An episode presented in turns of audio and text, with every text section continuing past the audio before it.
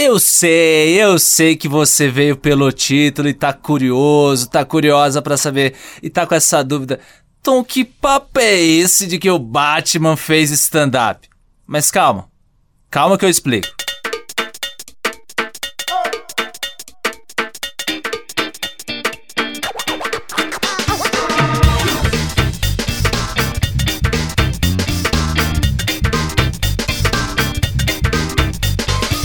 E aí, tudo bem com você? Espero que sim. Tá começando o Almanac do Humor. Muito prazer, eu sou Tom Castro. E não tô falando necessariamente do personagem Batman, mas sim de um dos atores que interpretou o super-herói no cinema, o Michael Keaton. A trajetória dele é cheia de fatos inusitados, aliás. Para começar, ele nasceu no estado da Pensilvânia, lá nos Estados Unidos, e o nome dele é Michael John Douglas. Ele era o caçula de sete irmãos. Já na escola, o Michael gostava de apresentar esquetes de humor, então ele já tinha uma veia cômica nele. Nos anos 70, ele resolve fazer stand-up comedy e, paralelo a isso, ele também segue a carreira de ator dele. Começa a pintar alguns trampos para ele na TV e a estreia dele não foi uma série de comédia, mas sim infantil, no programa Mr. Rogers Neighborhood, isso em 1975. Depois de um tempo fazendo stand-up, ele direcionou a carreira para atuação porque ele queria ser muito bom em alguma coisa.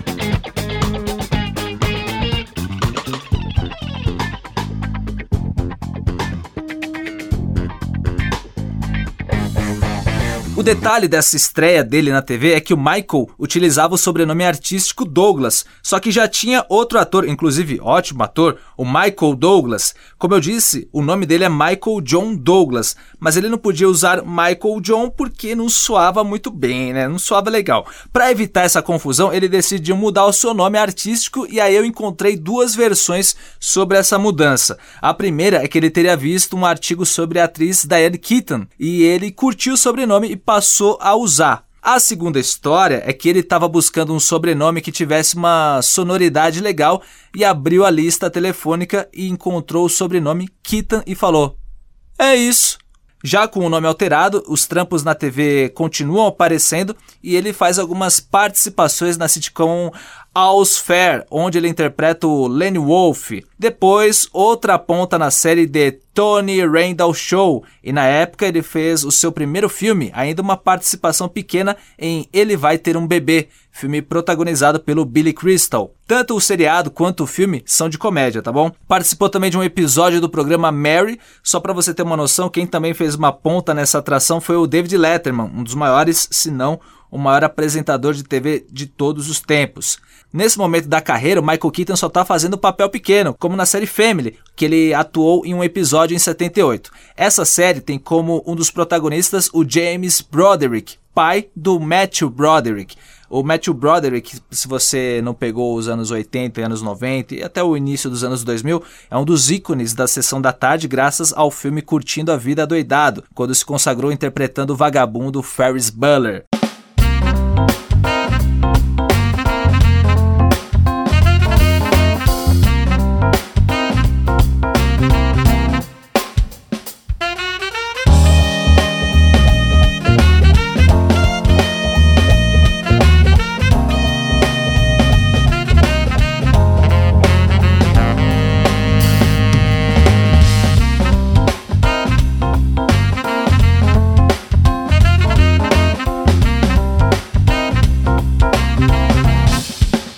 Mas voltando ao que interessa, que é o Michael Keaton, ele fez o curta A Different Approach e também em 78. Nesse filme, ele já aparecia um pouquinho mais para cima nos créditos. Ele estava lutando pelo espaço dele. Aí em 79, o nome dele era um dos destaques da série The Mary Tyler Moore Hour, mas a sitcom só durou uma temporada. Ele também fez a comédia pastelão Work Stiffs, que durou apenas nove episódios, só que ele também estava entre os protagonistas. E o outro protagonista foi o James Belushi, ótimo ator de comédia e também um ícone da sessão da tarde, afinal de contas, Quem não se lembra de K9, um policial esperto para cachorro, ou o filme A Malandrinha. Em 82, ele foi o principal ator da série cômica Report Murphy, que também durou apenas uma temporada. No mesmo ano, Michael Keaton volta às telas de cinema para atuar em papel de destaque na comédia macabra Night Shift, ou Corretores do Amor. Nesse filme, ele foi dirigido pelo Ron Howard, que teve como um dos trabalhos de destaque o Código da Vinci.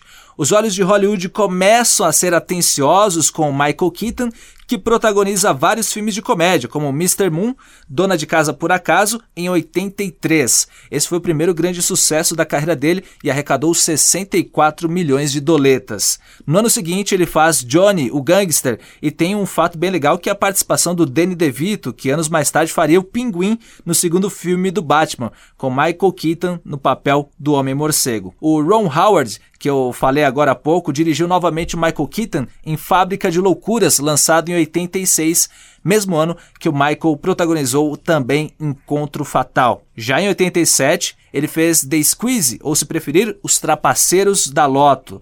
Os Fantasmas se Divertem foi o filme que o Keaton fez em 88. Além dele, quem também estava nesse filme era o Alec Baldwin e a Winona Ryder, e para completar, a direção foi do Tim Burton. Depois de sete filmes de comédia, ele começou a fazer drama em Marcas de um Passado, filme de 88 que tinha no elenco Morgan Freeman. Não preciso falar muito do Morgan Freeman, mas, assim como Michael Keaton, o Morgan também atuou nos filmes do Batman interpretando Lucius Fox, um dos braços direitos do Bruce Wayne, só que na trilogia protagonizada pelo Christian Bale. Aí chegamos a 1989 onde o Michael é um dos protagonistas do filme De Médico e Louco Todo Mundo Tem um Pouco, onde ele atua junto com Christopher Lloyd, outro ícone da sessão da tarde, ou se preferir, o Dr. Brown do De Volta para o Futuro.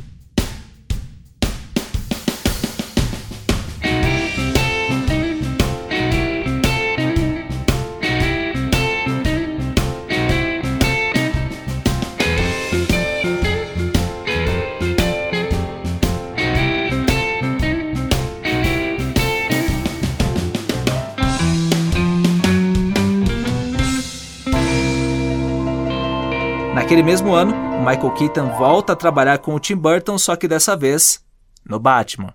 Só que eles não vieram sozinhos não, viu? Veio a Kim Basinger para interpretar a Vic Vale e o sensacional Jack Nicholson para se consagrar mais ainda fazendo o Coringa. O filme foi um puta sucesso, arrecadou mais de 400 milhões de dólares na época e foi um divisor de águas na produção cinematográfica de filmes de super-heróis. Mas o que pouco se fala é que quando foi anunciado que Michael Keaton interpretaria o Homem-Morcego, houve uma grande rejeição dos fãs. Isso porque ele era um ator que ficou conhecido pelos filmes de comédia que eu disse antes, além dele não ter o biotipo físico ideal para o personagem. Isso fez com que a fanbase do Batman protestasse fortemente. Como naquela época não tinha Facebook, Instagram, nem o Reclame Aqui, a galera mandou carta para Warner Bros. Sério, chegaram cerca de 50 mil correspondências para a produtora rejeitando Michael Keaton no papel do Batman. Chamaram a escolha dele como Batman de ridícula, ou seja, Antes do filme estrear, o cara já tinha uma porrada de hater. Pressionada, a Warner resolve soltar uma espécie de trailer com algumas cenas do filme e isso fez a rejeição no Michael reverter em expectativa. Os fãs se acalmaram após ver Keaton encarnando o Batman, mas ninguém mandou carta para Warner pedindo desculpa. Outra curiosidade é que o Jack Nicholson quase não pega o papel do Coringa. Ele era a primeira opção, porém outros nomes foram ventilados, como Tim Curry, Ray Liotta e até o cantor David Bowie. Porém, quem bateu na trave de tirar o papel do maior vilão do Batman foi outro comediante, Robin Williams. O que se conta é que quando a Warner Bros. chamou o Jack Nicholson para interpretar o Coringa, ele ficou meio reticente, ele ficou tipo, não sei, esse Coringa aí é meio doido, eu já fiz outros papéis de maluco no cinema, sei lá, meu. Nesse vai ou não vai, a Warner falou com o Robin Williams meio que para pressionar o Jack Nicholson e o Robin Williams topou. E foi aí, com medo de perder o personagem e pressionado, o Jack Nicholson mandou um oi sumida para a produtora e finalmente topou fazer o vilão. Quem ficou puto dessa vez com tudo isso foi o Robin Williams, que já tinha aceitado o papel. Tanto que anos depois ele deu o troco, recusando interpretar o Charada no filme Batman Eternamente de 1995. Sorte dele, né? Porque esse filme foi uma bosta. Então, quase que o primeiro filme do Batman teve dois atores que começaram no stand-up comedy, como o Batman e o Coringa. Ah, e quase que teve o Robin nesse primeiro filme. Fizeram uma versão do roteiro em que o Coringa matava os pais do Dick Grayson e que ele vestiria a roupa do Robin. E os nomes que foram cogitados foram Kiefer Sunderland, o cara que ficou mundialmente famoso pela série 24 Horas, o Michael J. Fox, que estava bombando na época por causa do De Volta para o Futuro, e o Ed Murphy. Então você imagina como é que seria esse filme do Batman interpretado pelo Michael Keaton, o Coringa com o Robin Williams e o Robin com o Ed Murphy. Porém, quem chegou mais perto de pegar o papel do Batman foram o Matt Damon e o Ben Affleck que chegaram a fazer teste para o personagem, mas aí o roteiro mudou, tiraram o Robin da parada. E duas décadas depois, curiosamente, o Ben Affleck fez o Batman. Teve o segundo filme, em 92, né, Batman, o Retorno, novamente com a direção do Tim Burton, Michael Keaton de Batman, Michelle Pfeiffer de Mulher Gato e o Danny DeVito fazendo Pinguim. O filme não repetiu o sucesso do anterior, só arrecadou 266 milhões de dólares. Esse foi o último filme que o Michael Keaton interpretou o Homem-Morcego nas telonas. Depois vieram Val Kilmer, George Clooney, cada um em um filme, até chegar na trilogia protagonizada pelo Christian Bale. Aí tem uma provável sequência do Batman, que vai ser estrelada em breve pelo Robert Pattinson, um dos lobinhos da saga Crepúsculo.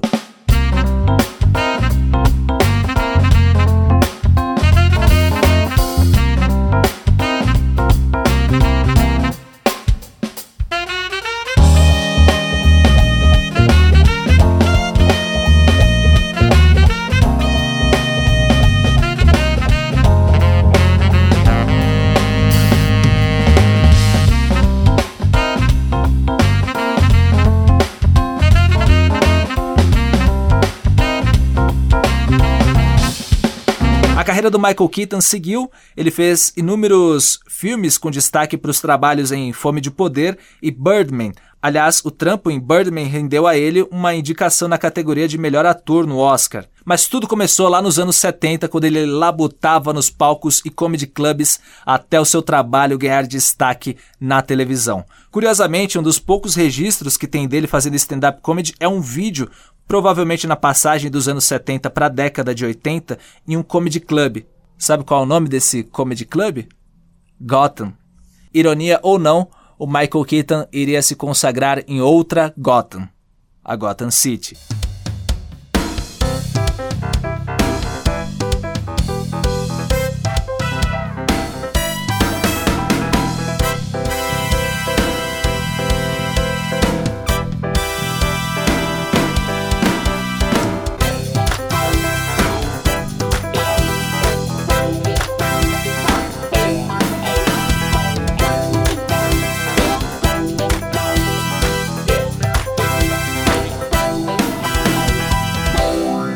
Eu achei uma frase para terminar esse episódio que é de um comediante americano. Você que está ouvindo, me desculpa, eu não encontrei é, o nome desse rapaz, desse sujeito ou dessa moça, mas a frase é muito boa, então eu preciso utilizá-la e eu termino esse episódio com essa frase aqui, ó. Quem diria que o Batman começou como um coringa?